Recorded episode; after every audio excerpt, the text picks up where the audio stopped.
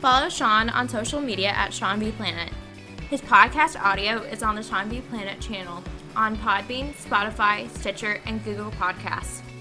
His videos are on YouTube and BitChute. Live streams on DLive and Twitch. Blogs, links, and other stuff can be found at SeanVPlanet.com. All right, all right.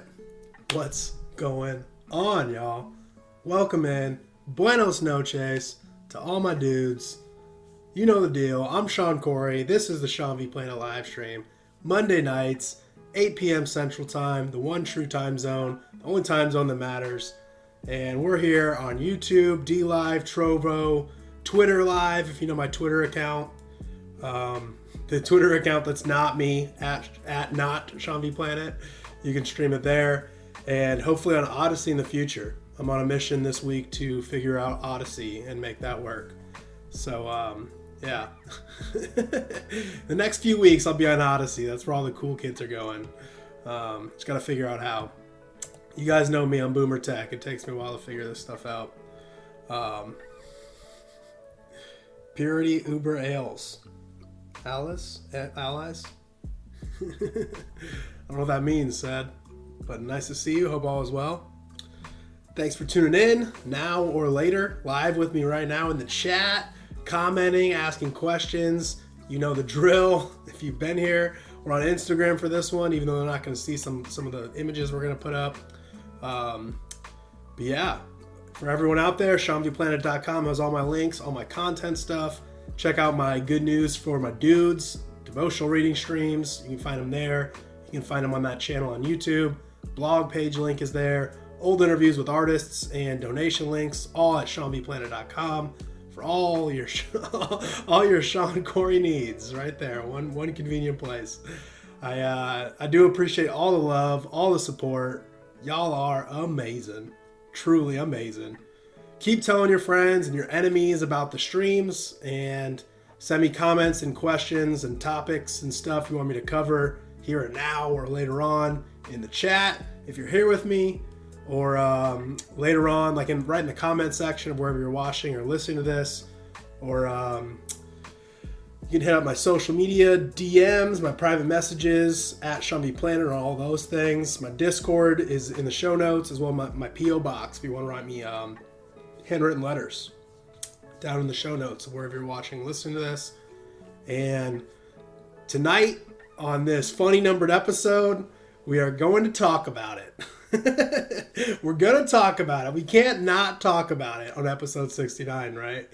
Um, but we're not talking about it in the way all you degenerates and heathens want me to. it's not happening. We're not talking about it. We're talking about sexual immorality, relationships, purity, sex disparity, and we're to read a little bit of, about out of this book called The Purity Principle at the end. So uh, get your minds out of the gutter and listen up, you perverts. Mr. Zed on Instagram, thanks for tuning in, brother. Hope all is well. Sedevacantist, my dude, my mod, mods in the chat. Your episode title is Sex and Purity. Come on, man. Yeah.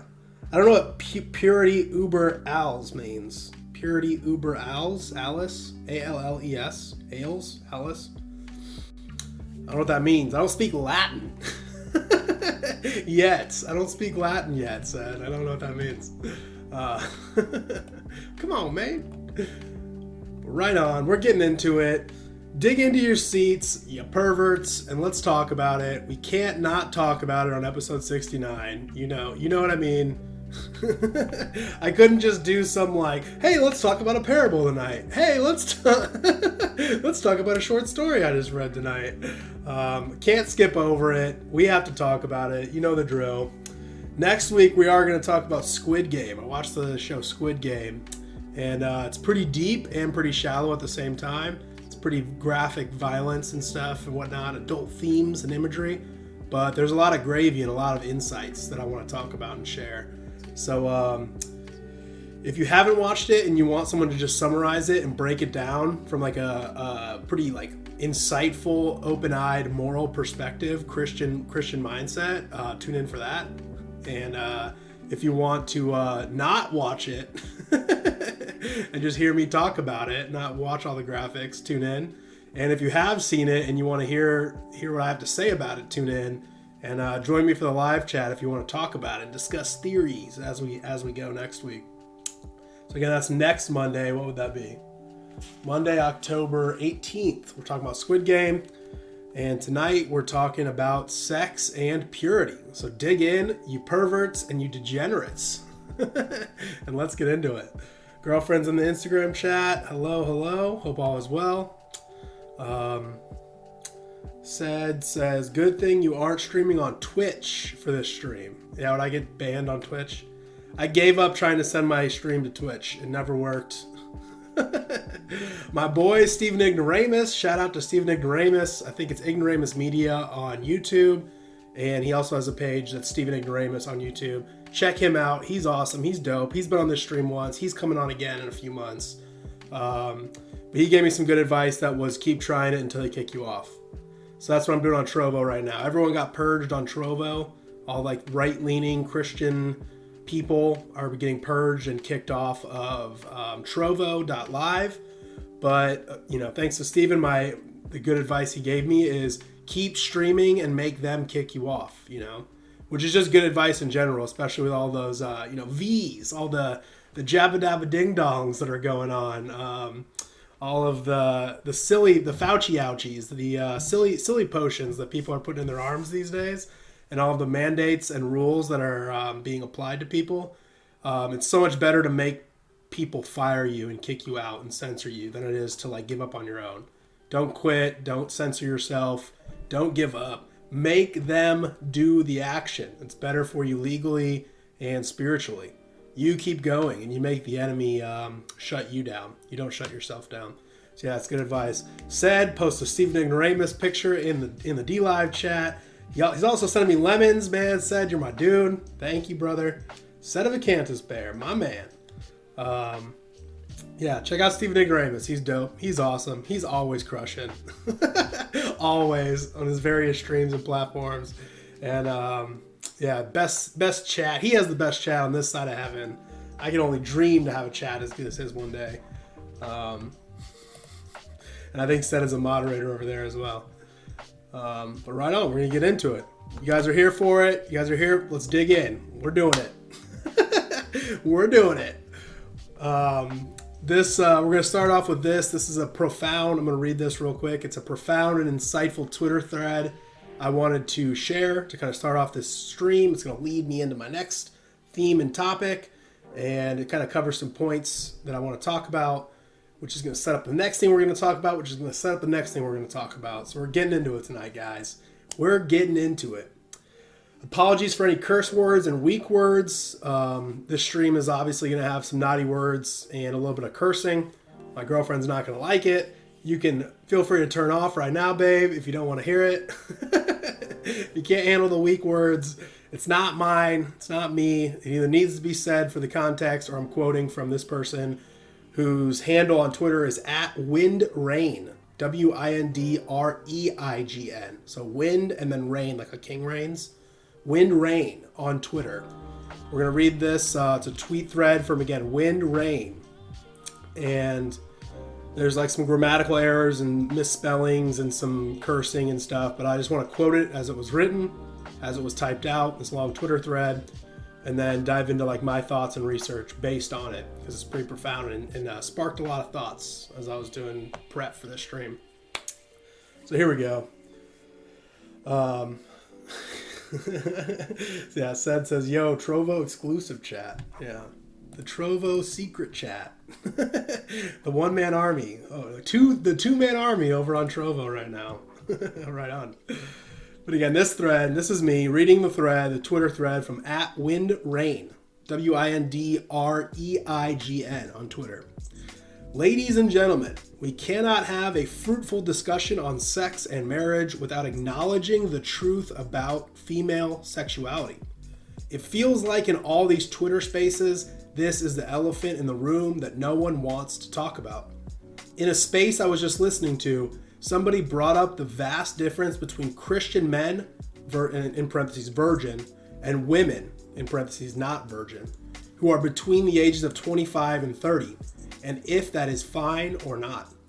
The answer he got back boiled down to get over it. It is what it is. The topic was then promptly glossed over before anyone could ask, why is it like this, anyways? We are usually told to believe that women want to marry and have kids while men just want sex and nothing else. So, why are the Christian men usually the virgins and the women not? In addition to that, why is it that the overwhelmingly repeated and stated advice on these spaces is that men need to take more responsibility and, quote, stop wasting women's time and just commit? Usually stated by a woman first, but then it is usually also parroted by men later. Who the hell are these players that are not committing? It can't be our Tradcath online virgins, so who is left? We will touch back on this in a moment, but before that, I want to touch on another sentiment that is expressed often and which will help us solve this puzzle, quote unquote puzzle. Young men, young people today are having a lot less sex than they used to, on average. The most popular theories are, among others, low testosterone and porn use. So far, so good, but let us take a second to parse these so called young people. Are we talking about both men and young women? The answer to that is no. The main drivers of the decline in sex are young men by far, as women are having about the same amount of sex as they have for the last 30 years. This means that there are some men who are having more sex than ever, while some are having none at all. And Instagram's not going to see this, but there's a graph I'm going to put up on the screen right now that shows young men, this was in the Twitter thread, young men driving the decline in sex. The graph depicts a share of men and women between the ages of 18 and 30 reporting no sex in the past year. And so obviously we're seeing women pretty steadily, um, you know, kind of ups and downs like a graph would, kind of like a stock stock market chart graph. And uh, obviously the men are in, in increasing numbers over the last 10 years, obviously increasing the amount of not sex having they're having. the not sex that's taking place with the men compared to the women which seems to be pretty pretty steady over the last 30 years. Briffault's law, Briffault's law states the female, not the male, determines all the conditions of the animal family, where the female can derive no benefit from association with the male. No such association takes place. This means in matters of sex, women are the choosers and men the chosen. So, who the hell do women choose if it's not our Tradcath virgin friends who want to be married and have loving families and children? These men are geared to be long term providers to these women. They offer protection, resources, and love. Who else could women choose? There was a study on OKCupid a few years back where women and men rated each other's attractiveness. The men rates the women across a normal distribution, but the women, on the other hand, rated 80% of men as below average. Not average, but below average. Let me pull this graph up. So again, I'm putting another graph on the screen for the Instagram viewers. Um, you should, and I guess podcast listeners as well. But you can see here um, that the bar graph being shown. You know, you can see a pretty pretty normal average distribution for how men rate women you know, kind of least attractive to most attractive. It kind of spans a pretty normal distribution, you know, what you'd expect from like a spectrum, you know, kind of low on the ends, kind of gradually going up to make a kind of hill in the middle, evenly distributed. But when you go down to how women rate men, you can see that clearly they view men on, on a scale far greater to shifting towards the least attractive end. Um, you know, which I guess we'll just get into it. I don't have to explain it. We're smart enough. Maybe if you're listening, it doesn't make sense, but if you can see the graph right now, you get it. Women are clearly rating men as less attractive overall. Um, attractive men being making up a much smaller portion of the higher percentile. So if it were up to women, they would not want anything to do with 80% of men, as they just find them completely undesirable. They can, of course, quote, learn to love them out of necessity, which is something we will come back to later, but ideally, they don't want them at all. Needless to say, these men are inundated with sexual opportunities from all women, including the tradcap, tradcath types, who want who throw themselves at the men. Now, do all these women want or even expect commitment for sleeping with these men? The answer is, of course not. It's entirely validational. This is the missing ingredient in all of these discussions on the Twitter spaces. Women don't want to just marry and have kids. Perhaps even more than that, they want to have sex with hot dudes who give them tingles. In their early to mid 20s, when women are the, are the height of their beauty and fertility, the things that men want most from women, they have sex with these hot dudes, sometimes in the hopes of getting commitment, but most of the time just as a validational boost. As the clock starts ticking, however, they start looking for men who seem like good long term providers. These are not hot or exciting men, but they are stable and have otherwise no prospects. Here is the point where women switch from, I want to marry him, to, I want to marry. Needless to say, there is a huge difference between those two things, and men instinctively know it. This is the reason church seems so unattractive to men these days. The deal they are offering is not one any self respecting man would take. But it's not just the church that's offering bad deals, it's society at large, which are at war with men's natural instincts to not commit to a woman who has numbers comparable to a prostitute in past ages. Telling men to, quote, take responsibility and man up is not going to cut it anymore. And even if, God forbid, a man decides to take responsibility, can he expect to have authority over his wife and over his children? No. They're equal, you see. He will not have an iota of authority to make the bitter pill of his whore wife go down easier. If he ever gets it into his head that he has any authority, probably due to one too many wife get, wives give your men authority sermons, the following morning his wife will go out of the door with his kids and he will be expected to provide for her and there is nothing he can do about it.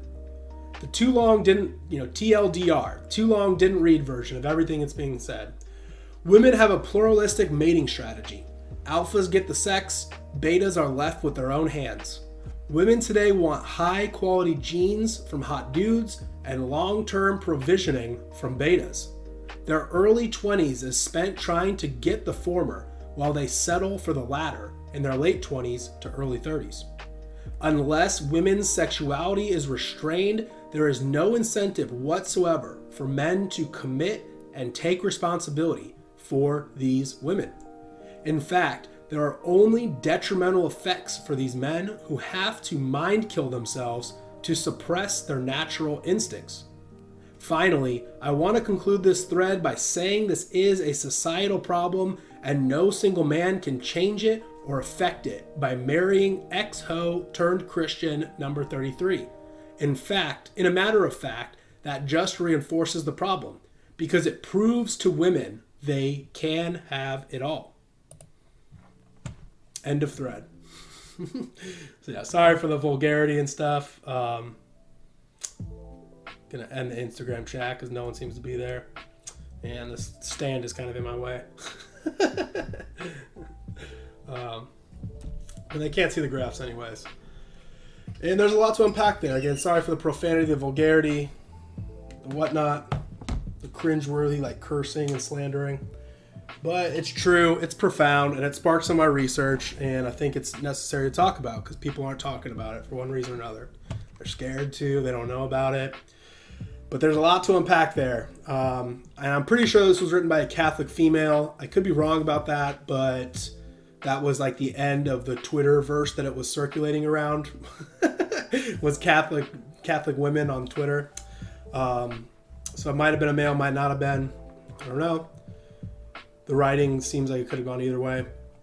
The biggest issue here, and we're going to talk about this here, the biggest issue, and I've covered this way back on my streams. Um, I think when I talked about OnlyFans and sexual immorality in the past, last year, a little bit. The biggest issue is that women have the purchasing power when it comes to making families, when it comes to relationships in general. Men are expected to put in the work to make relationships happen, but women are the judge, the jury, and the executioners of the trial. In our modern age, where women, where marriages are either non existent or seen as just a temporary contract that can be broken or opted out at any time, the women are given an immense amount of power over sexual happenings and the culture that results from it. Briffault's, I don't know what this is, Briffault's or Briffault's law, which was mentioned in the thread, holds that women only associate with men when they can personally benefit from doing so. In other words, females exhibit non altruism and are by default cold hearted towards males until personal gain can result from it. This law is a consequence of Bateman's principle, which states women are choosier due to greater parental investment. Being more choosy, women are overall less interested in any sexual contact. This, in turn, means men have fewer dating opportunities on average. So men are more likely to make compromises out of sexual frustration or physical desperation. This allows women substantial decision power in sexual matters, which they can exploit strategically or innately by withholding sex. In other words, there truly is power in the, uh, the you know, the the kitty, the kitty cat. There's power in the kitty cat. The principle of least interest is one cause of hypergamy. And I've heard it said hyper, hypergamy, but I think it's hypergamy, or the tendency that women date up because making compromises means dating down, which goes against their choosy natures. Again, going back to the thread, like they'll, they're willing to settle in their later years when they kind of have to out of desperation but women will not date down, quote unquote, date down, um, unless they can get something out of it. Unless it, unless dating down, quote unquote, is somehow in their best interest because they tend to be more choosy in the relationships. And again, for listeners at home, I'm going to put up a graph here that kind of explains and shows this.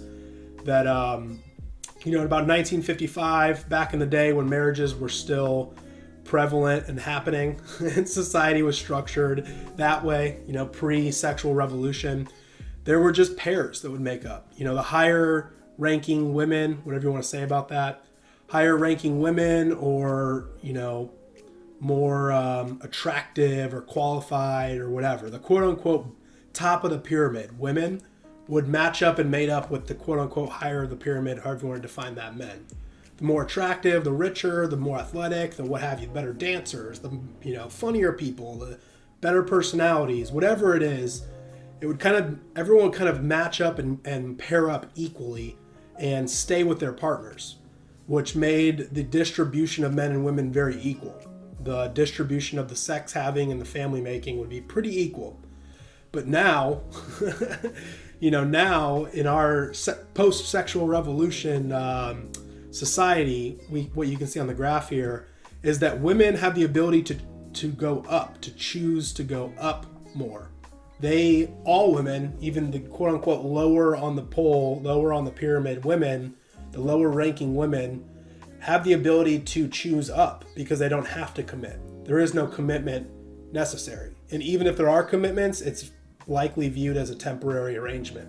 You know, marriages these days are kind of seen as temporary, easily broken, easily moved on past, or um, you know a lot of cheating that happens regardless of the marriage or the wedding ring.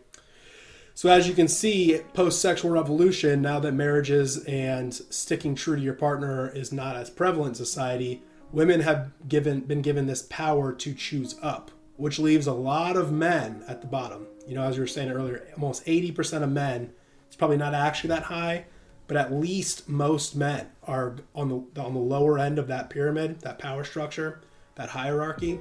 The lower, probably 50 or more men on that structure are not having sex and not having families. So this hyper hypergamy, I say hypergamy. Hypergamy refers to marrying up by women or investing sexually in those nearer to the top of the sexual hierarchy. Hypergamy is mainly a result of the woman's higher choosiness, higher uniformity of sexual desire, and men's higher sex drive and promiscuity. These differences are thought to have evolved from higher parental investment by the females. Excuse me. Both male and female inceldom is partially born from college educated and politically active women. Technology and liberalism have allowed more women to enter the workforce and surpass men in educational and socioeconomic status. Hence, rendering more men unattractive to women due to women's hypergamous preference to date up. This has possibly resulted in an increase in male inceldom, but also female singlehood. In fact, high status women are frequently observed to prefer singlehood over dating down. Also, women more readily continue to provide sex in a long term relationship when they are economically dependent on the man which may suggest they hand out sex to ensure continued investment in them. Independent women have thus less need to give sex to anyone and may refrain from sex entirely. As such, their unusual independence poses an evolutionary mismatch. This is not only bad for men, which is the obvious and glaring result of online, the MGTOW types, they will complain about this and they will not shut up about it.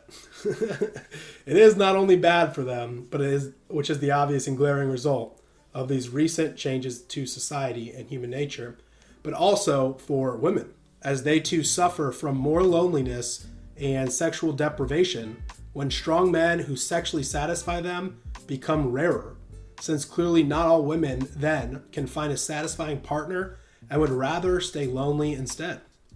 In fact, women have become less orgasmic with this relatively new sexual revolution, which may be due to a lower prevalence of strong, confident men who mog them regarding income.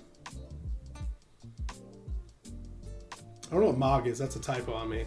Confident men who match them regarding income. Women today also have a tendency to switch mates when rising in social status. Women whose mate value increases substantially will become more emotionally dissatisfied with their current partner, more likely to evade a partner's mate guarding efforts, more likely to cultivate backup mates, more likely to initiate new relationships with higher mate value men, and less inclined to stay with their current partners The breakdown of marriage and families. There are other indications of intensified hypergamy besides the rise of singlehood and sexlessness, namely less stable relationships. With the decline of marriage norms, there comes a greater acceptance of polygamy and divorce laws that greatly benefit women, as women more readily jump ship when a better man becomes available or alpha men become viable options. This can be seen in women initiating divorces more often than men, and a closing gender gap in infidelity, despite the fact that men oppose their partner's infidelity much more strongly.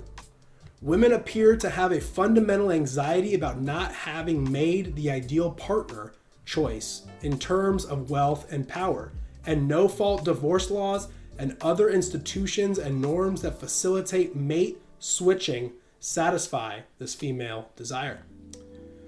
The 80 20 rule or Pareto principle, Pareto, Pareto principle, comes from economics but can often be applied to many different social studies.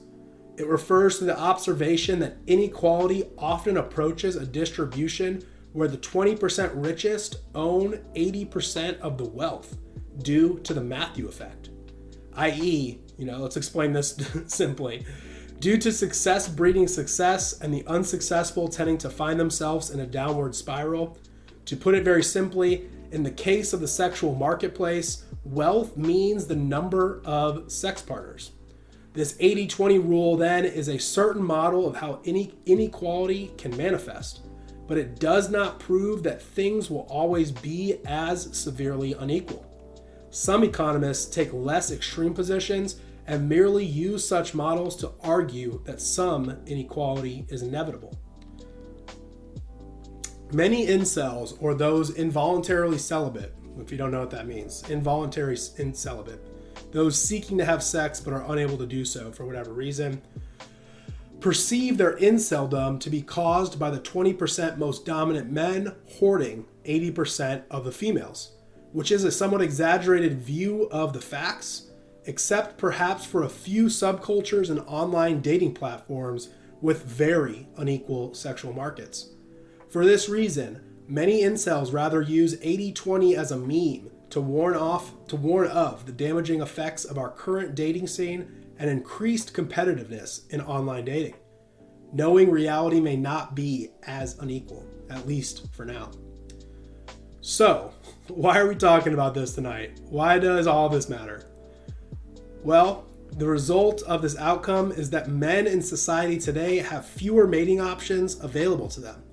So they are either left without a mate or life partner, left unable to make and raise families, and are encouraged to make compromises, date down, sacrifice their values, and abandon their principles or even their beliefs entirely in order to acquire the sex that their bodies crave or to make the families that their souls desire. These single men, this rise in single men, both the non believers and the believers alike, who are lower on the sexual hierarchy for whatever reason unattractiveness, physical deformities, awkward tendencies, lower incomes, lower social status, etc., etc., etc. These, you know, quote unquote lower men on the totem pole tend to seek out porn to satisfy their sexual urges. Some resort to increased drug use or violence to stimulate the brain and increase dopamine hits in the place of the sexual releases that their bodies are craving. Some even take their own lives, feeling a general lack of importance, meaning, or purpose in life. The self destruction of these young men is a result of the breakdown of marriages in our society. The lack of forever bonds, the lack of marriage vows, and a lack of commitment to one single sexual partner for life. This has resulted in the destruction of young men, rampant fatherlessness, in homes with children, broken families, increased infertility, and the ripples that have spread outwards from these results are starting to destroy our civilization at large, slowly but surely. Without meaning and purpose, one is going to destroy themselves. It's inevitable. And likely bring down others with them. And by liberating people sexually, we have taken away the meaning and purpose of far too many young men and women, or just men and women. And we are now just, just now, entering into the consequence phase of this.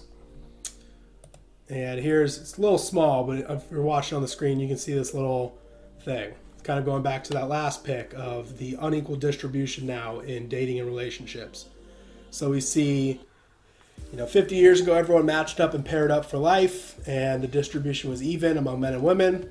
We see today the distribution going back to very unequal, you know, kind of that quote unquote 80 20 principle. It's probably not exactly that, but we see a higher distribution of all the women selecting the higher men and leaving a good portion of the young men um, out. I guess I could be pointing right here. We see the women choosing the higher ranking men, and we see a good amount of the men being left out of the sex having and the family making. So then, what does that result in? It leaves a lot of young men without sexual partners, without wives, without mothers to their children. And what do they do? You can't really see it here, but they're picking up spears. you have angry young men, you know, single and, and meaningless, and there's no meaning and purpose to their life. There's no families being made, there's no sexual release to their bodies if they're non-believers and, and humanists, secularists.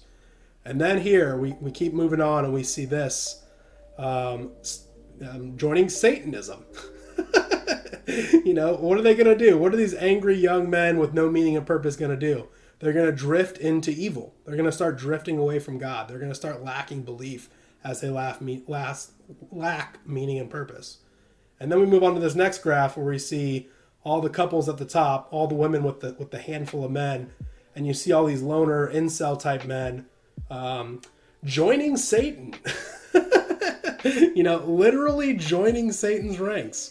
And then so we see the next image of all those incel men fighting back with Satan, you know, attacking the rest of those women and those few men that have the whatever you want to call it, the gift or the luck or the skill or the ability to attract and partner with all of the women. Those men at the higher end of the distribution scale who have all of the women are being attacked now by all of the incel men with no meaning and purpose in their lives. Angry and alone, nothing to lose, desperate people with nothing to lose. And then what you see on the very, very last slide over here. How am I doing this? Over here in the very end, you just see, you know, a bunch of dead bodies, all those women and all those men, and you see those angry incel men standing around with spears. So obviously that's a meme, that's funny, it's a bit extreme on everything, but um, that's kind of in general what is happening, right?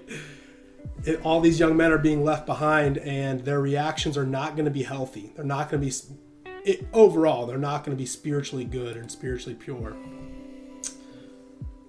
when they lack meaning and purpose of having children and having families. So, again, why does all of this matter? Uh oh, am I down? Sedevacantist says, and we're down. So, did I just get booted off platforms just now? Let's check. Oh, looks like I'm up.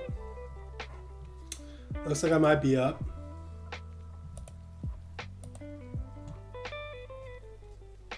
One second. So yeah. So as much as incels want to be mocked online, it's like those are the guys that do pick up guns and start acting out, right? Those are the loners, the quote unquote people, the desperate people with nothing to lose, who have no meaning and purpose in their life because of a lack of a lifelong partner, um, or those who have been, you know, jaded by former partners or cheated on or left by their partners because those people are seeking higher higher men on the, the totem pole or the pyramid. Those uh, it has consequences for all those young men. Um, you know, wish I had a picture ready of um, what's his name in the cabin in the woods. You know, the sexual revolution and its consequences has been a disaster for the human race. So again, why does all this matter? Why should we know about all this? Because our enemy, our true enemy, again, our enemy is not the women, it's not the men, it's not this occurrence, it's not this, it's not that. You can't point to things of this or of this world, the physical world, and say that's the enemy, because our true enemy is spiritual, right? our true enemy um, loves breaking up families or preventing them from occurring in the first place. God wants us to be fruitful and multiply, to work the fields and earn our livings, to seek first righteous living, obeying God's authority and his commandments, and to have faith and trust in him as our Lord and Savior, to overcome our fallen natures and return to him spiritually, and enter into permanent reunion with him eternally in his kingdom. So, Satan, our true enemy, will do whatever he can to prevent all of that from happening. He wants us to fail, to stumble, to fall short, and to destroy ourselves to keep us down here and with him in eternity. Just suffering in this mortal life and in our deaths, eventually becoming food for him and his demons to devour. Satan doesn't want us to have happy, healthy, productive, honest, genuine, loving families. He doesn't want us working hard and being thankful and content with what we have. He doesn't want us obedient to God's laws and authority, trusting in our true Lord and Savior, and focusing our eyes on eternity. Satan wants us to seek first our own pleasures, our own desires, he wants us to use each other, cheat each other, lie to each other, steal from each other, hate each other, distrust each other, fear each other, and he wants us to suffer and die. Satan wants sexual immorality to run rampant. He wants us to focus our lives on acquiring sex and pleasures. He wants us to use and abuse each other to get there, and He wants to keep us far away from God and righteous living so that He can capture our souls. But, but we win when we accept our place, when we are content with what we have earned, when we work hard, spread the truth of the Bible, love God and all of His children, when we repent of our failures and forgive others for theirs. We win when we trust in the Lord and fixate our eyes on eternity and not on the temporary pleasures, the fleeting happenings, and the worthless stuff of this earth.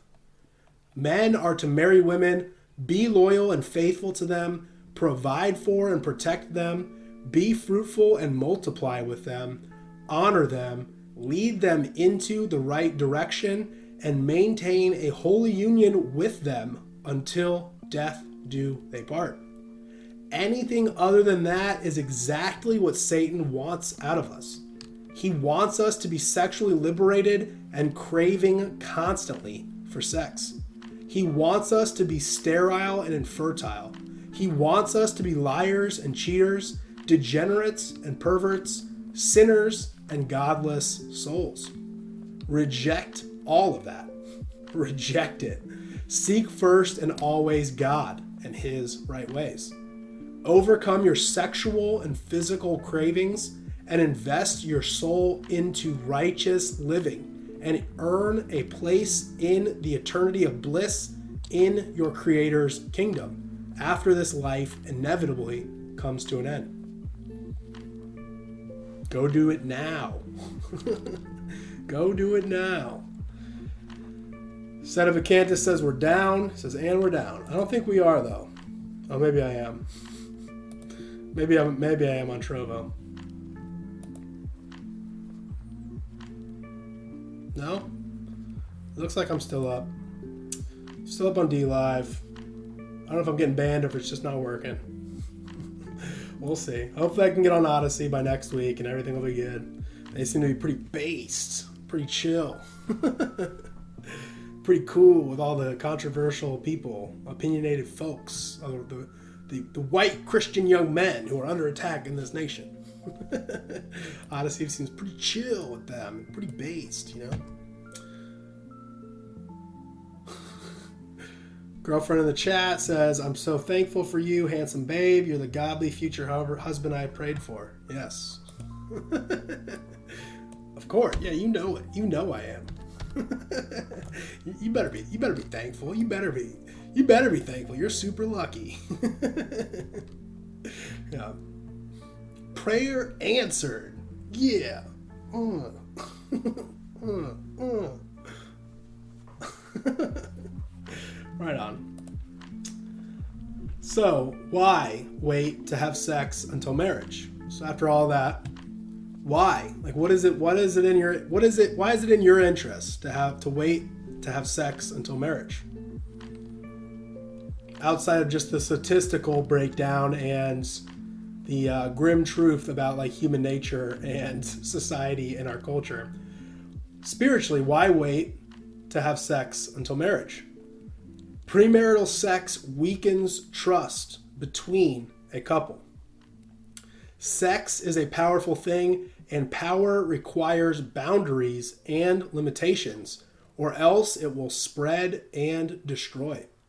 Sex is meant to have boundaries, and marriage is the truest boundary as it is a commitment for life. The key component to every marriage is trust in each other. It is not compatibility. It is not attraction. It is not shared interests. It is not romance. It is not shared memories. It is trust in each other. And sexual acts outside of a covenant, outside of marriage, they are showing that that covenant of marriage is not that important to each other. They're showing that it is okay they can just do this temporary release, and in doing so, it is breaking the trust is breaking trust as they can no longer truly believe that this person is committed to the other for life. They have discarded the value of marriage in their selfish acts. Women need to say, put a ring on it. say it more, women. Just say no until there is a ring put on it. There must be a deep trust in all marriages. There must be genuine commitment to each other before God, or it will never truly work. So, why wait to have sex until marriage? Sex creates babies. there are no returns, there's no refunds, no exchanges with babies. And they do occur regardless of how safe, quote unquote, safe and quote unquote cautious people try to be. Children are for life, which is why marriages are for life. And it's marriages are just I'll just say just marriages are just so important before sexual acts take place. Because babies result from sex and you better be right with your partner to make sure that that baby is living well. Or else you'll have broken families and fatherless homes, and that baby will be, have a great disadvantage in life and grow up to not have a good time. so, why wait to have sex until marriage? Right? STDs and diseases spread. Did you have you heard about the AIDS? have you heard about the clap? Have you heard about these things called STDs? Um, yeah, they spread. Those who wait until marriage to have sex, who remain pure before marriage, they have no need to worry about diseases spreading between each other or onwards down their line to their children. Simple, simply put. Why wait to have sex until marriage? Again, why wait? Why is it beneficial to you to wait to have sex until marriage? Premarital sex steals the joy and connection of a dating relationship.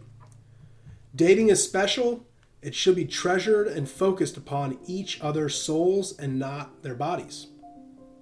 Putting the flesh pleasure aside during the premarital dating phases allows couples to connect better and more thoroughly, emotionally and spiritually. There is genuine joy in two souls growing closer to each other every day. A beautiful process that is disrupted when the physical aspect of sexual release occurs.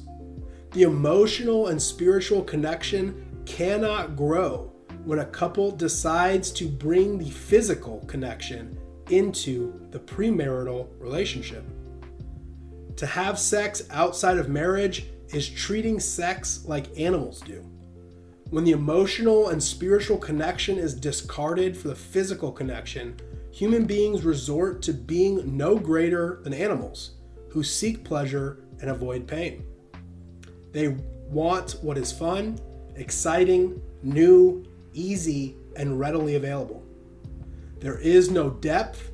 There is nothing greater than ourselves in the physical connection outside of a marriage covenant. Disregarding our emotional and spiritual connections with one another results in us becoming animalistic, treating others as nothing more than animals themselves. You are not an animal. You were meant for one. You were meant for something greater than your genital pleasures. You were meant for a truly meaningful, deep, trusting marriage with one special person. And premarital sex steals that joy and connection of a relationship. There is a chorus in the Song of Songs, the Book of Love, and Song of Solomon, if you will. And this is the one verse repeated three times in that from the Song of Songs or the Song of Solomon, depending on which version of the Bible you have verses 2 7 chapter 2 verse 7 verses chapter 3 verse 5 and chapter 8 verse 4 which reads again the same in all three of those songs i charge you o daughters of jerusalem by the gazelles or by the does of the field do not stir up or awaken love until it pleases Do not arouse or awaken sexual desires until it is the right time, men and women. Keep your eyes fixated on eternity and not the temporary flesh pleasures in your dating relationships. So, again, why wait until marriage to have sex? Sex creates a soul tie. There are healthy soul ties and there are unhealthy soul ties. Soul ties are critical for human development. When a baby is conceived, it immediately forms a soul tie with that mother. While that woman is pregnant, there is a connection between her and that baby in mind, body, and spirit in the womb. All pregnant women need to be aware of what they eat, how they feel, the way they think and react, because that baby is tied to the mind, the will, the emotions, and the soul of their mother. When that baby is born, that soul tie is critical throughout human development. Morality, intelligence, and health are all a direct result from the emotional, physical, spiritual connection to their mothers. Eventually, that child will grow up, hit puberty, and begin to rebel from their parents. Eventually, that child will need to break off that soul tie and become an independent adult human being, their own person. They must learn to think, feel, act, desire, learn, build, and grow on their own. Soul ties can also be formed outside of the womb and parental upbringing. They are formed through vows, deep emotional connections, and sex. Healthy soul ties can be formed by friends bonding with each other, by soldiers going through traumas with each other, but marriage is the ultimate soul tie. The couple will exchange vows to death do us part through commitment, words, and object exchanges, like wedding rings, which are physical symbols of commitment to each other. After the ceremony, the married couple will go off and consecrate their marriage with consummate their marriage with sex, where two become one flesh forever. There is a specific order to the creation of the soul tie. First, before God, then before families and community, the vows, then the objects, and then once that blessing is released and that soul tie is formed, it is finalized with sex. But Satan does not want this at all. Again, Satan, our enemy, does not want this to happen at all.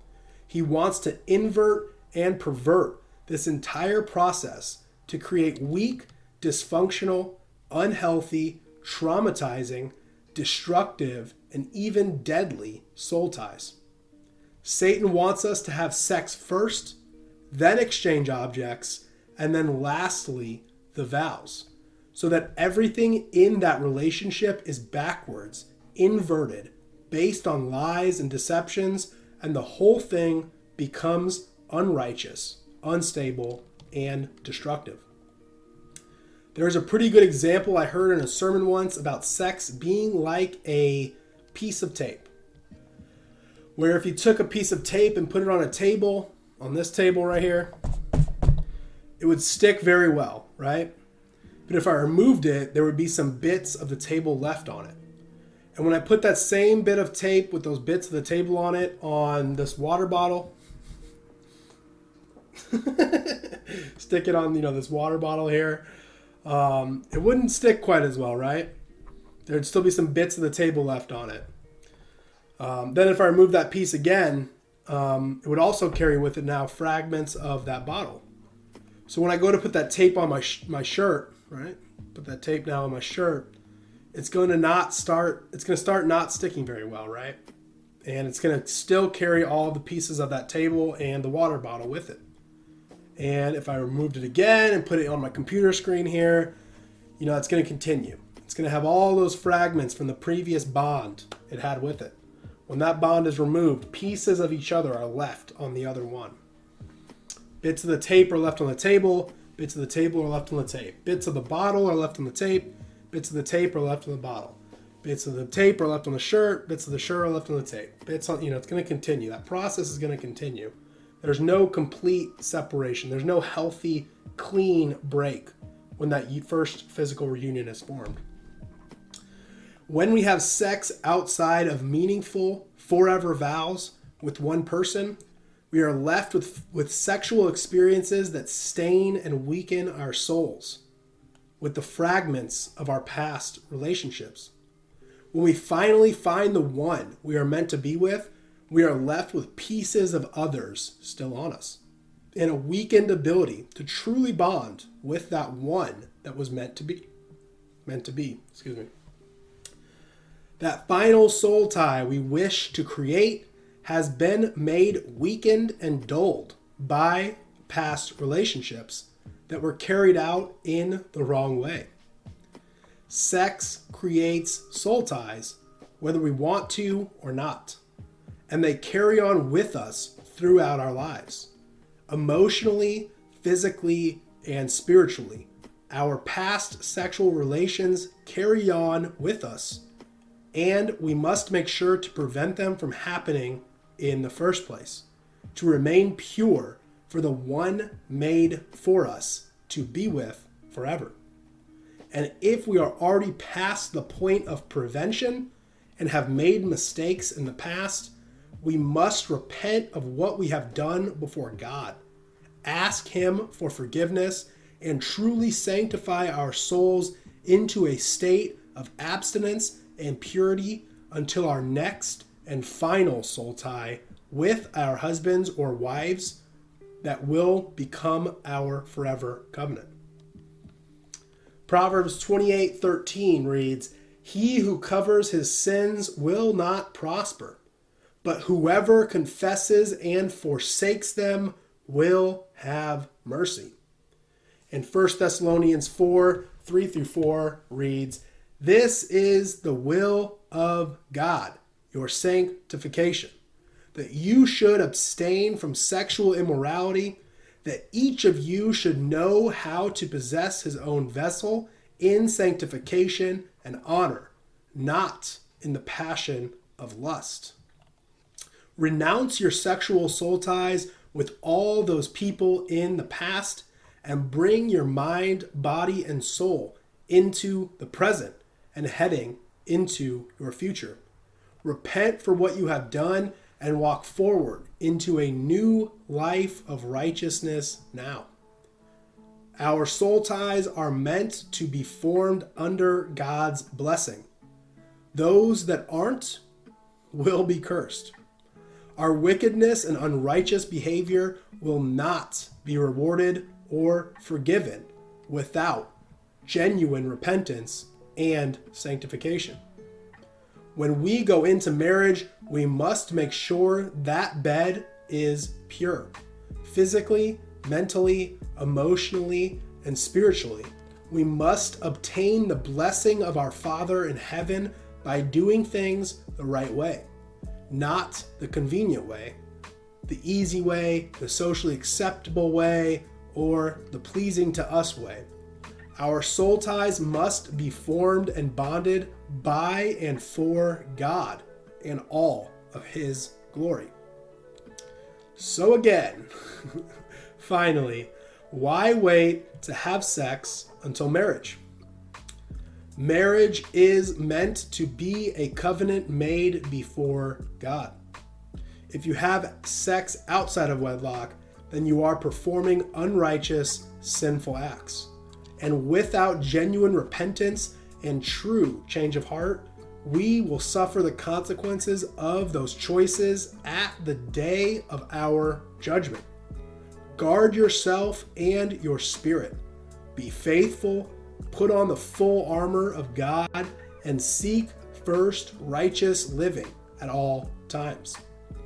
Marriage is a beautiful gift from God and it is important to be faithful to your spouse or your future spouse. And through obedience to God, you shall both be blessed and rewarded accordingly.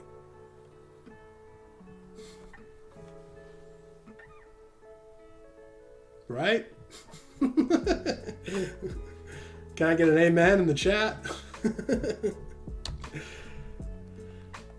right on. There are a great many sins that we must seek to avoid, right? Not just sex, not just sex outside of wedlock. There are a great many sins we must avoid, move beyond, and overcome, ask for repentance, ask for forgiveness for, and enter into our eternity with a place at the table in the Lord's kingdom. Pride, anger, jealousy, greed, fear, and lust. One sin is not necessarily greater or worse than the others, and all must be addressed and overcome with urgency and care. You can fight me or debate me in the comments on that. but one sin is not necessarily greater or worse than the others, and all must be addressed and overcome with urgency and care. Right on. Sedevacantist says, Amen. Demon Hunter Bear, my dude in the chat says, Amen 1,000 times. And Life to the Max in the chat says, Amen. Thank y'all. Love y'all. Appreciate y'all for being here and hearing me out. So, again, we need to address all of our sins, right?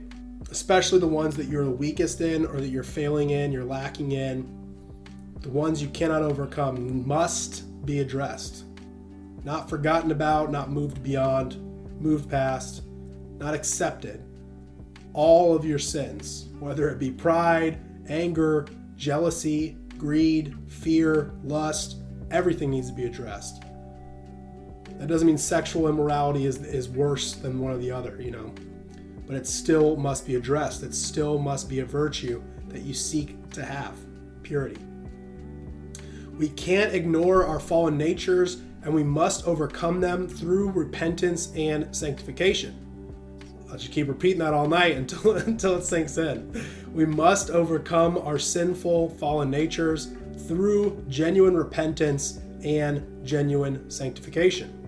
We must take these battles in our lives to God through prayer and ask for vision, hope, strength, and wisdom in pursuing righteous living and leaving behind these destructive, dangerous, deadly evils that plague the human heart.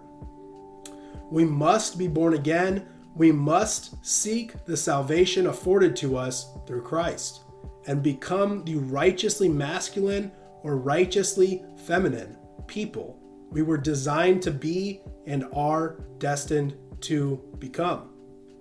Sex and food are the easiest ways for Satan to corrupt the flesh, and that is why fasting and abstinence are so very crucial to combating his wicked schemes and his attempts to distance us from our Creator.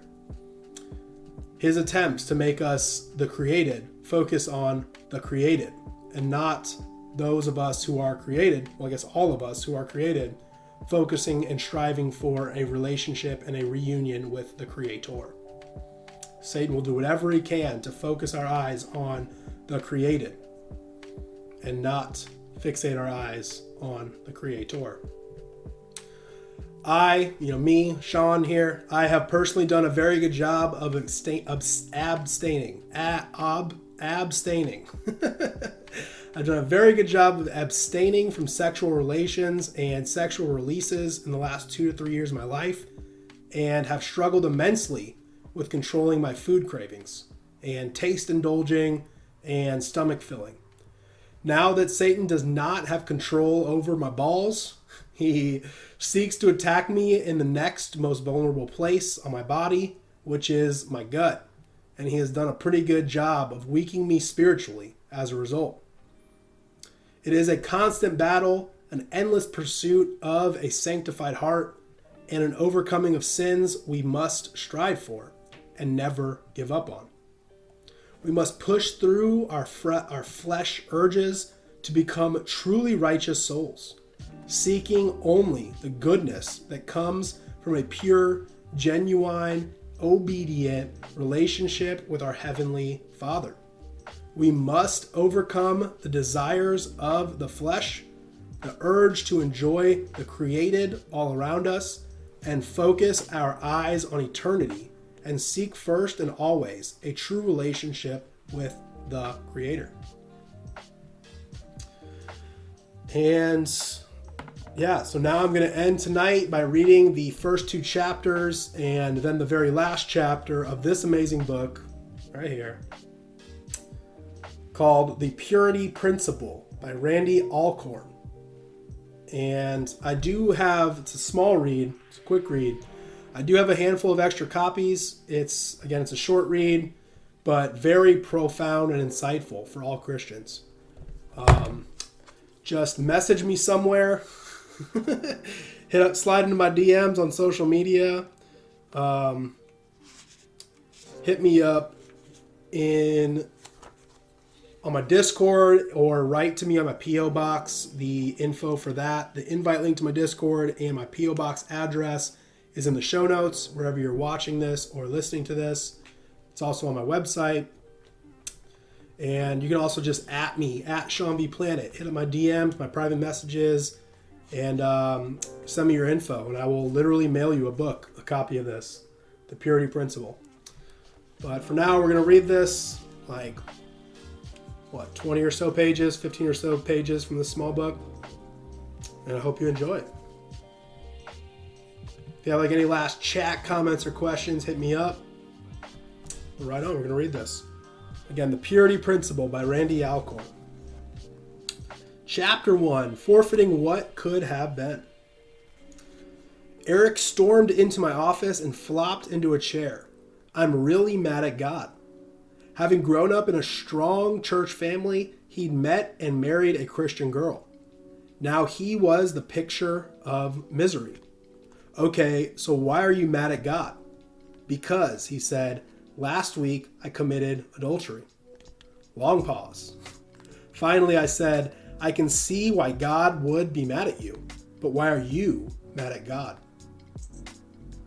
Eric explained that for several months he'd felt a strong mutual attraction with a woman at his office. He'd prayed earnestly that God would keep him from immorality. Did you ask your wife to pray for you? I said. Did you stray away from the woman? Well, no. we went out for lunch almost every day. Slowly, I started pushing a big book across my desk. Eric watched, uncomprehending, as the book inched closer and closer to the edge.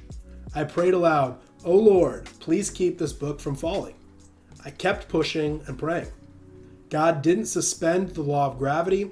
The book went right over the edge, smacking the floor. I'm mad at God, I said to Eric. I asked him to keep my book from falling, but he let me down. To this day, I can still hear the sound of that book hitting the floor. It was a picture of Eric's life. Young, gifted, and blessed with a wife and little girl, Eric brimmed with potential. His story didn't end that day. Eventually, he became a sexual predator, molesting his own daughter. He's been in prison for years now, repentant but suffering the consequences of inching his life toward the edge until gravity took over.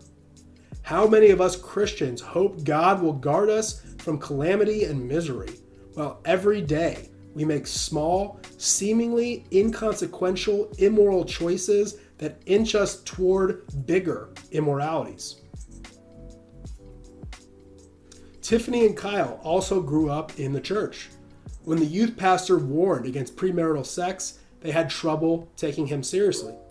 Their movies, television, and music focused on sex. One night after youth group, Tiffany gave in to Kyle. It was painful, nauseating, nothing like the movies. Afterward, she felt horrible. Kyle was mad at her because she wasn't supposed to let it happen. Tiffany started sleeping around, trying to find a guy who'd love her. She never did. They just used her and moved on. She quit going to church. One day she discovered she was pregnant. A friend drove her to an abortion clinic and now she's plagued by dreams about the child she killed. Tiffany could turn to Christ, he would forgive her. But her heart is so broken and calloused now, she doesn't believe it. She's attempted suicide, she's on drugs, a street prostitute. She's been raped. Recently, she had another abortion. Her eyes are dead, and so is her hope. Kyle, he's lost interest in spiritual things. He's at college now, an atheist. He's had sex with several girls. He feels empty, but experiments with anything he thinks might bring him happiness. And Lucinda, a Christian, decided her husband wasn't romantic enough. A decent, hardworking, church going guy, he just didn't live up to the Prince Charming images of Hollywood. She got involved with another man, eventually marrying him. Years later, after bringing unspeakable grief to her family and herself, she came back to Christ. I wish I had my first husband back, she admitted, but now it's too late. Yes, God has forgiven Lucinda and still has plans for her, and yet she has paid a fearful price. The prophet Jonah, in the digestive tract of a great fish beneath the Mediterranean Sea, made this observation in Jonah 2:8. Those who cling to worthless idols forfeit the grace that could be theirs. An idol is something more than a grotesque statue with big lips and a ruby in its navel. It's a God substitute. It's something, anything, that we value higher than God. In order to cling to such an idol, we make a trade. Our sexual behavior reveals who or what rules our lives. Sexual sin is idolatry because it puts our desires in the place of God. Those who turn from God to embrace a God substitute suffer terrible loss. Why? Because they were made to find joy in God, not in the substitute. They swap God's present and future blessing for something they can immediately see, taste, or feel. But that something never satisfies. I've done it, so have you, to one degree or another. Every sinner trades what they have and could have had for a lie. Sometimes the lies get bigger and the stakes get higher. We keep inching our lives toward destruction to fulfill some hormonal surge, some secret fantasy. We will we willingly trade our future. It's a terrible trade, a deal with the devil who never keeps his bargains. Every day, Christian men and women forfeit future happiness for the sake of temporary sexual stimulation. Like drug addicts, we go from fix to fix, trading the contentment of righteous living for the quick hits that always leave us empty and craving more. That's what Eric did. He forfeited a wife who loved him, a daughter who would have adored him, the respect of his family, friends, coworkers, and church, a walk with Christ. In the end, he forfeited his freedom. With every little glance that fuels our lust, we push ourselves closer to the edge, where gravity will take over and bring our lives crashing down. What will we lose? What will we forfeit that could that could have would have been ours? Where would Tiffany be now if she'd kept herself pure, instead of a prostitute haunted by rapes and abortions? Tiffany could be a light for Jesus, standing up for him on a college campus, filled with joy and hope for the future. Kyle might be that too, if only. And what about Lucinda? She also forfeited what was hers and could have been hers. Who knows what God's grace might have included. A clear conscience and a priceless sense of peace, warm, satisfying years of companionship, the respect and affection of children and grandchildren, an enduring influence on young women watching her example, a ministry touching scores of lives, rewards exceeding all imagination in the life to come? Yes, God has forgiven her, absolutely, but the consequences of her choices remain. Some readers, choking on consequences, feel hopeless and defeated. Many have given up on purity, others have never tried. We all need foresight to see where today's choices will leave us tomorrow. Once lost, some opportunities are never regained. We can't live in the might have beens except to admit their reality and then, by God's grace, move on. In C.S. Lewis's Prince Caspian, after disregarding his instructions to follow him, Lucy tried to ask Aslan what might have happened if she had obeyed his voice sooner, following him instead of making excuses. The great lion replied, To know what would have happened, child? No, nobody is ever told that. Here's what's striking about Eric, Lucinda, Tiffany, and Kyle. They all thought that they were acting in their own best interests when they followed their lusts.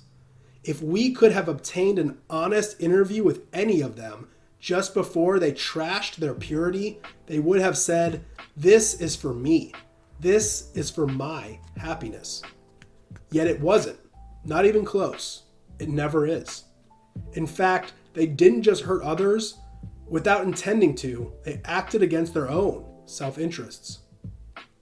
What they did wasn't just wrong, it was stupid. Since the time we were young teenagers, many of us have heard lists of reasons for walking in sexual purity. God commands purity and forbids impurity.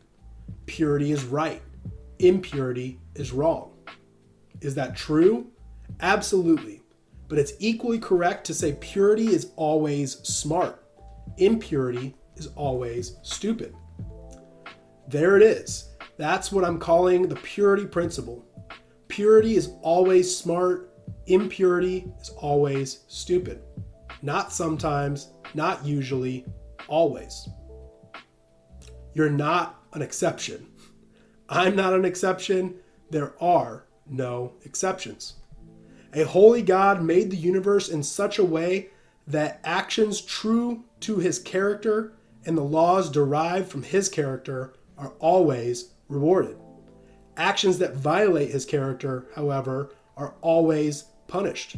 He rewards every act of justice, he punishes every act of injustice. That doesn't mean God always intervenes directly. This moral law is like the law of gravity. God has set it in place. When a careless driver speeds on an icy mountain pass, loses control, and plunges his car off a cliff, God doesn't suddenly invent gravity and push punish the driver's carelessness. Gravity is already in place. In the same way, God doesn't need to punish the pornography addict for every wrong choice. The punishment is built into the sin. Shame, degradation, and warping of the personality follow as a matter of course. Scripture describes those who have surrendered to their lust to live in immorality as receiving in their own persons the due penalty of their error from Romans 1:27. That's the way God's moral universe operates. We get to choose our own path, but with each path comes inevitable consequences. The roads of life are sometimes hazardous, but God loves us enough to place warning signs. Don't commit adultery and no sex before marriage. We don't have to obey, but we do have to live with the consequences. Purity is safe, impurity is risky. Purity always helps us, impurity always hurts us. Purity is always smart, impurity is always stupid. Write it down, bank on it. Consider Christ's story of two men from Matthew 7. Everyone who hears these words of mine and puts them into practice is like a wise man who built his house on the rock. The rain came down, the streams rose, and the winds blew and beat against that house, yet it did not fall, because it had its foundations on the rock. But everyone who hears these words of mine and does not put them into practice is like a foolish man who built his house on sand. The rain came down, the streams rose, and the winds blew and beat against that house, and it fell with a great crash. Matthew 7 24 through 27. Jesus measures obedience not by its virtue, but by its wisdom. He measures disobedience not by its wrongness, but by its foolishness. The man doomed himself to a great crash by his own stupid decisions. The obedient man isn't called righteous, but wise. He's just being smart. Satan's greatest victories and our greatest defeats come when he gets to ask, Should I choose what God commands me, or should I do what's best for me? The very framing of the question shows how badly we are deceived. We will not consistently choose God's way until we come to understand that His way is always best for us. But wait a minute, you might say, you're talking about a selfish, unspiritual motivation here. Shouldn't a Christian's only motivation be loving God? No, apparently not. Scripture provides us with multiple motivations for obeying God. Love is one, but the Bible clearly supplies us with two other motives that appeal directly to our self interests fear of God and hope of reward. If we think these are unspiritual motives, then we're failing to grasp a central biblical doctrine. The fear of God is a profound respect for His holiness which includes a fear of the consequences of disobeying Him. Weighing these consequences can motivate us to purity. We can also argue for purity because God is by nature a rewarder. Um, so see Hebrews 11 6. And he will surely reward us for taking choices that please him. Obedience to his will and his way forms the underlying lattice for that rarest and most wonderful human condition joy. And this is Deuteronomy 30, 19 through 20. This day I call heaven and earth as witnesses against you that I have set before your, your, you life and death, blessings and curses. Now choose life, so that you and your children may live and that you may love the Lord your God. Listen to his voice and hold fast to him, for the Lord is your life. We can choose blessings, joy, peace, life, hope, and laughter, or we can choose curses, misery, scars, and a handful of ashes. When Cain, humanity's firstborn, stood at a moral crossroads, God gently reasoned with him. Why are you angry? And why has your countenance fallen? If you do well, will not your countenance be lifted up? And if you do not well, sin is crouching at the door, and its desire is for you, but you must master it. God was saying, if you choose my plan, you'll find happiness. There will be a smile on your face. Sure, this is a fallen world, but if you say no to your sinful desires that want to master you, if you walk with me, you will experience my peace. If you reject my standards, you will be surrendered to forces that will tear your life apart. The rest is history. One second, I'm sorry.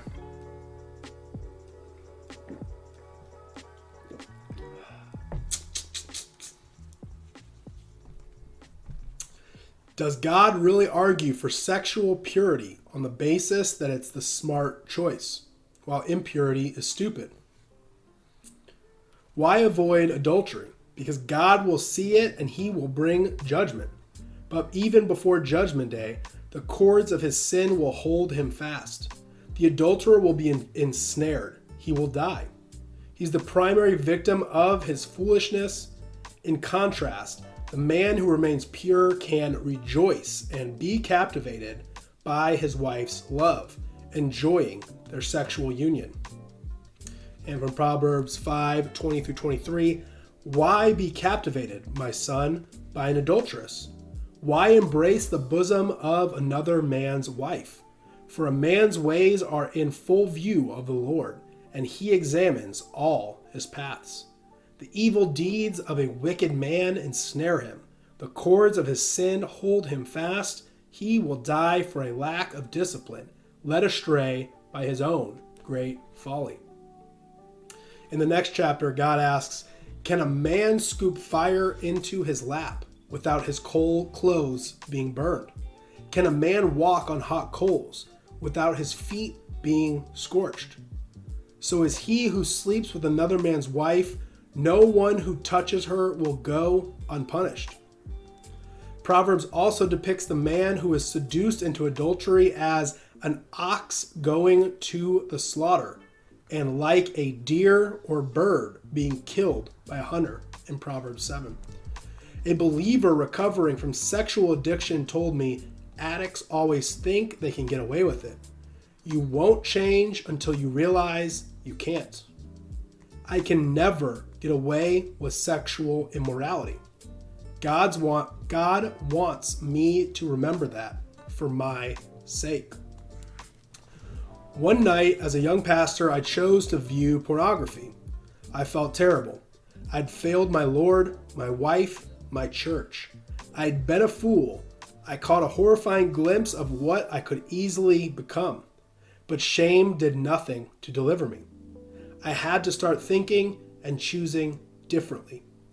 Do you really want to be like an ox led to slaughter?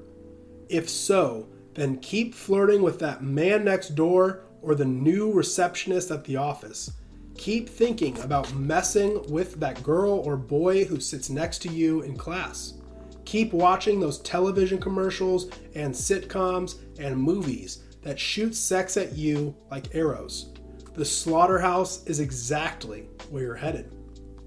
But if you want something better, something wonderful, choose purity instead.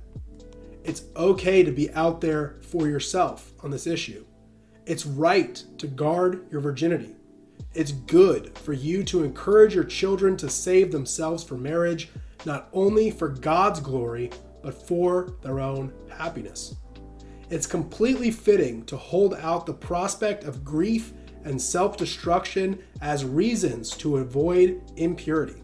That's exactly what Proverbs does. One of our church's elders admitted to me there have been times when I've had serious temptations toward adultery. I'd like to say that my love for God and for my wife were enough to keep me from falling, but it came down to sheer terror. I was certain that if I traveled that road, God would let my life turn miserable.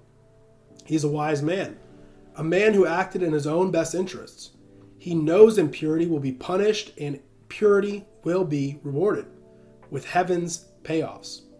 It would be a lousy trade. He was too smart to make it. Is that a lesser, unworthy motivation? No. This brother never failed, fell. He never shipwrecked his family. He never shamed his church. He never broke his wife's heart. He never devastated his children. He never trashed his ministry. Do you think his wife and children are grateful for the fear of God that kept him pure in the face of dark temptations? Absolutely. The fear of God shouldn't scare us out of our wits, it should scare us into them.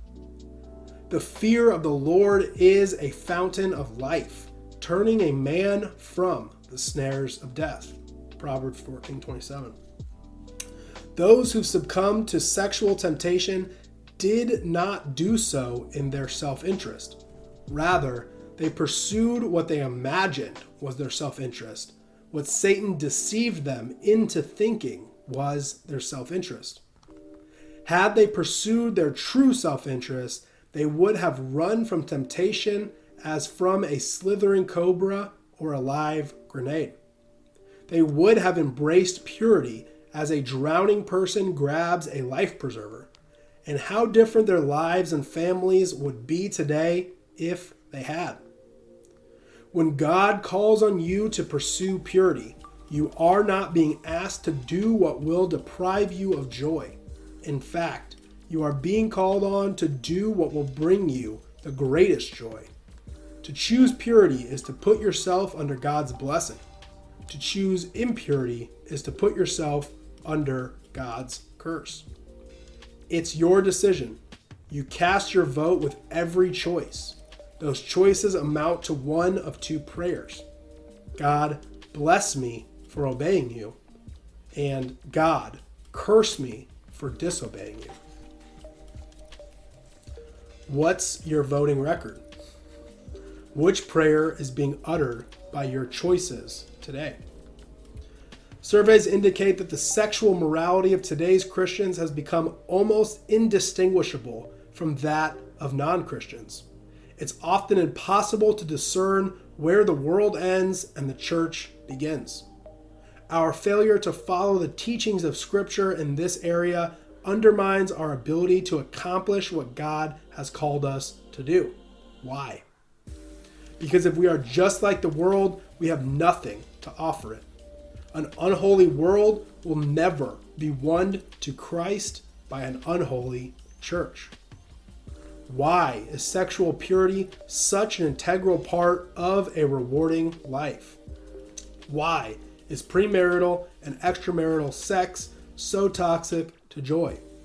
Why have so many tried and tried and tried, yet failed and failed and failed? How can we avoid the lures and snares that lock us into bondage and tear away the abundant life? It's no overstatement to call this a life and death issue. The hour it will take you to read the rest of this book could save you from disaster. It could set you on a course for which you and your family will always be grateful. That's the first two chapters. Is this boring? Do you guys not like this? I was going to read the last chapter, the conclusion, but I might just move on. I feel like I'm taking up too much time. If you want to read this book, I can send it to you for real. Hit up my Discord, hit up my my uh, PO box.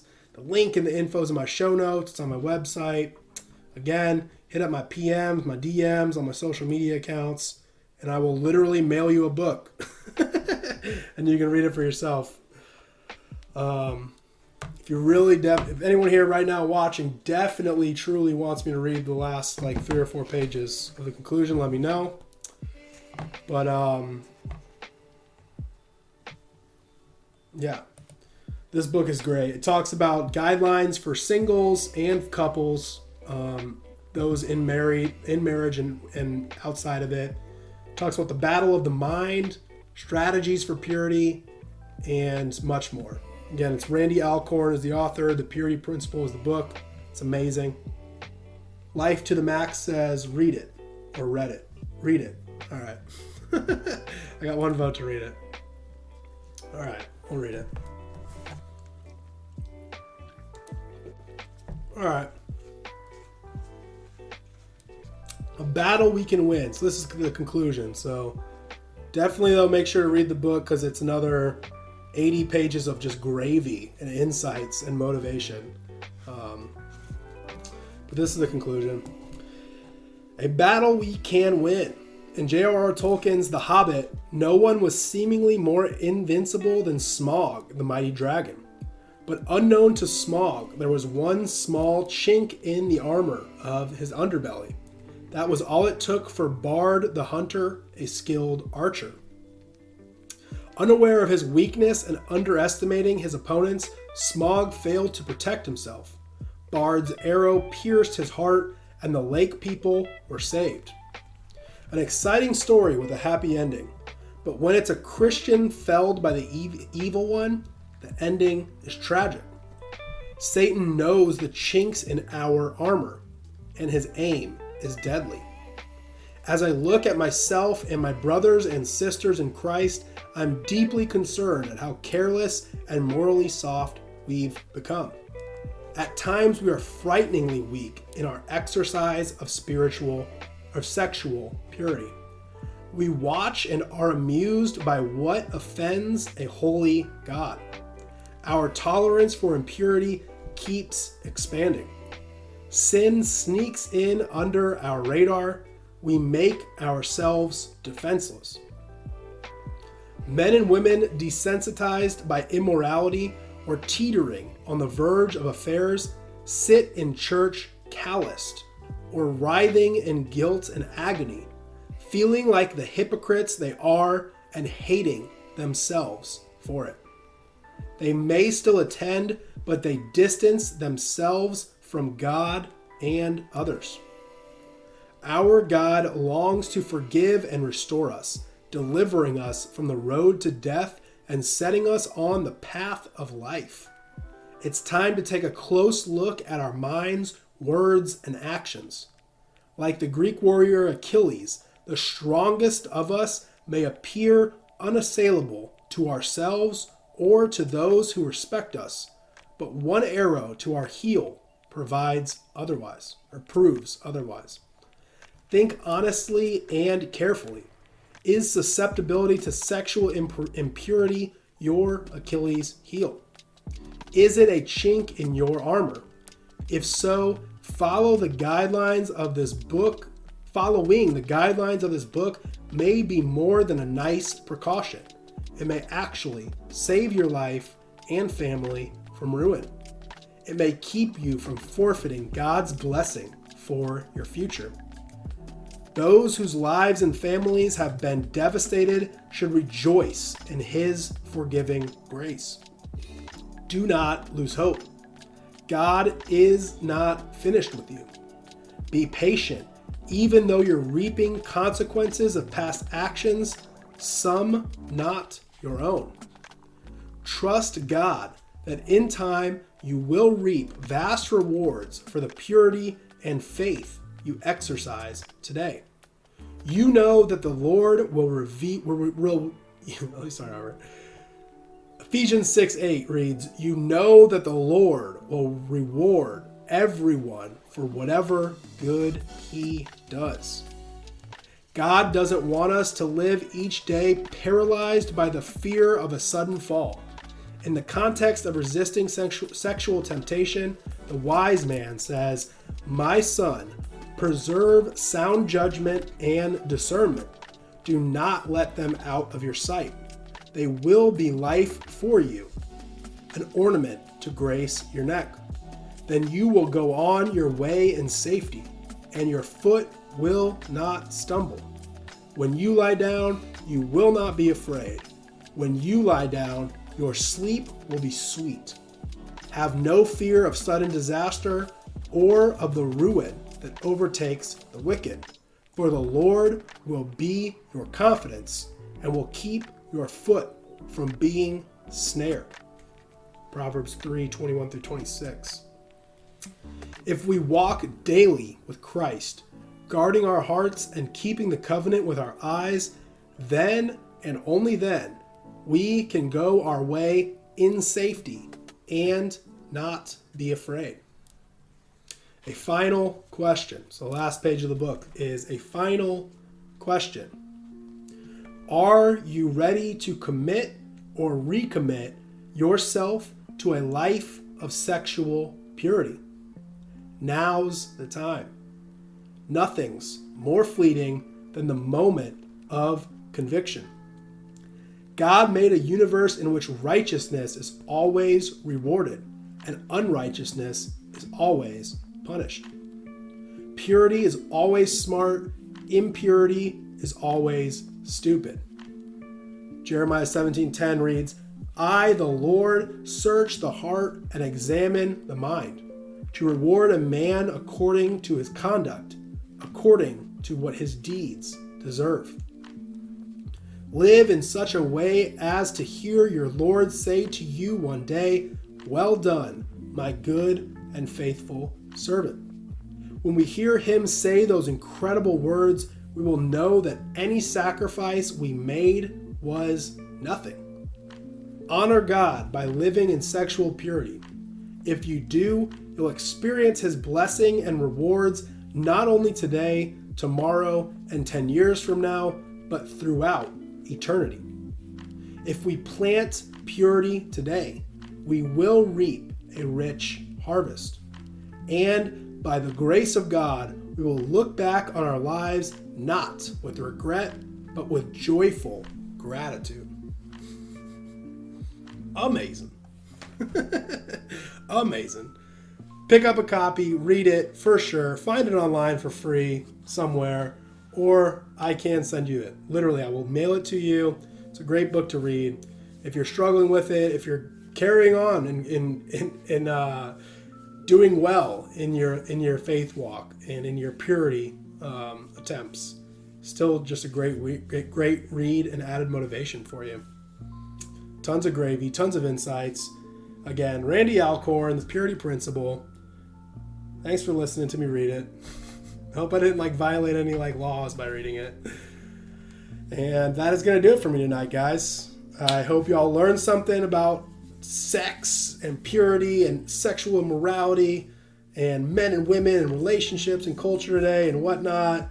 And, you know, got inspired if this is something you struggle with. I am also always down to talk privately in my DMs or through handwritten letters to my P.O. box. I still do write some of my pen pals every now and then. And, um, you know, get into some deep conversations sometimes with my P.O. box dudes, my little pen pals. And if you want to join the. if you want to join that and be my little pen pal and share some gravy and have some deep conversations, hit me up. The info for that is in my show notes and on my website. Um, some conversations have even sparked some topics we've talked about lately on my streams and going to be talking about soon. So if you have some that, if you have some topics you want me to discuss, some some questions, um, some advice, hit me up. My PO box, handwritten or typed out letters. Um, and I just love y'all and I thank y'all for that, for everything. Um, Life to the Max says encouraging way to handle episode 69. Yeah. Hope I did y'all justice. Hope I helped y'all on this on this episode. Again, I couldn't not talk about it, right? It's the number. I couldn't just not talk. I couldn't just be like, "Hey guys, tonight we're talking about um some TV show.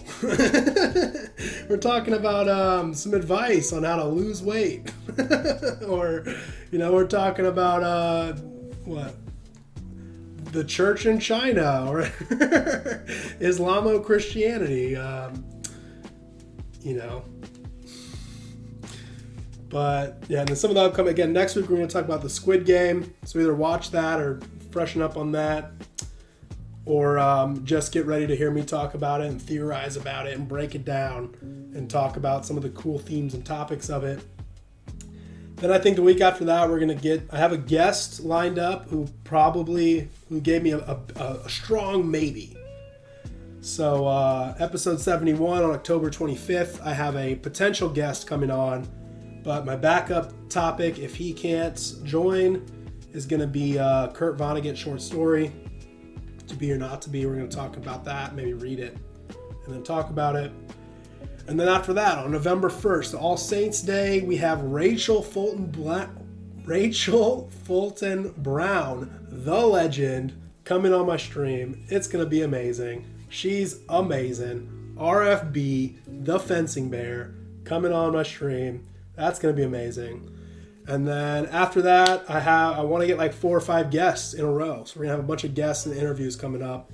And if they can't make it for whatever reason, or if they bail on me last minute, I have some topics to discuss. We're um, going to be pretty interesting. But instead of getting to all these topics and guests and stuff, it's like I couldn't not have episode 69 be about sex and purity, right? I couldn't just not do it. Um, Sed says, thanks for the stream. Thank you, brother, for tuning in. Always giving me insights, correcting me, keeping me in check. being my mod in the chat, slinging that hammer in the chat, the band hammer, um, with grace, intelligence, wisdom, and morality. right on.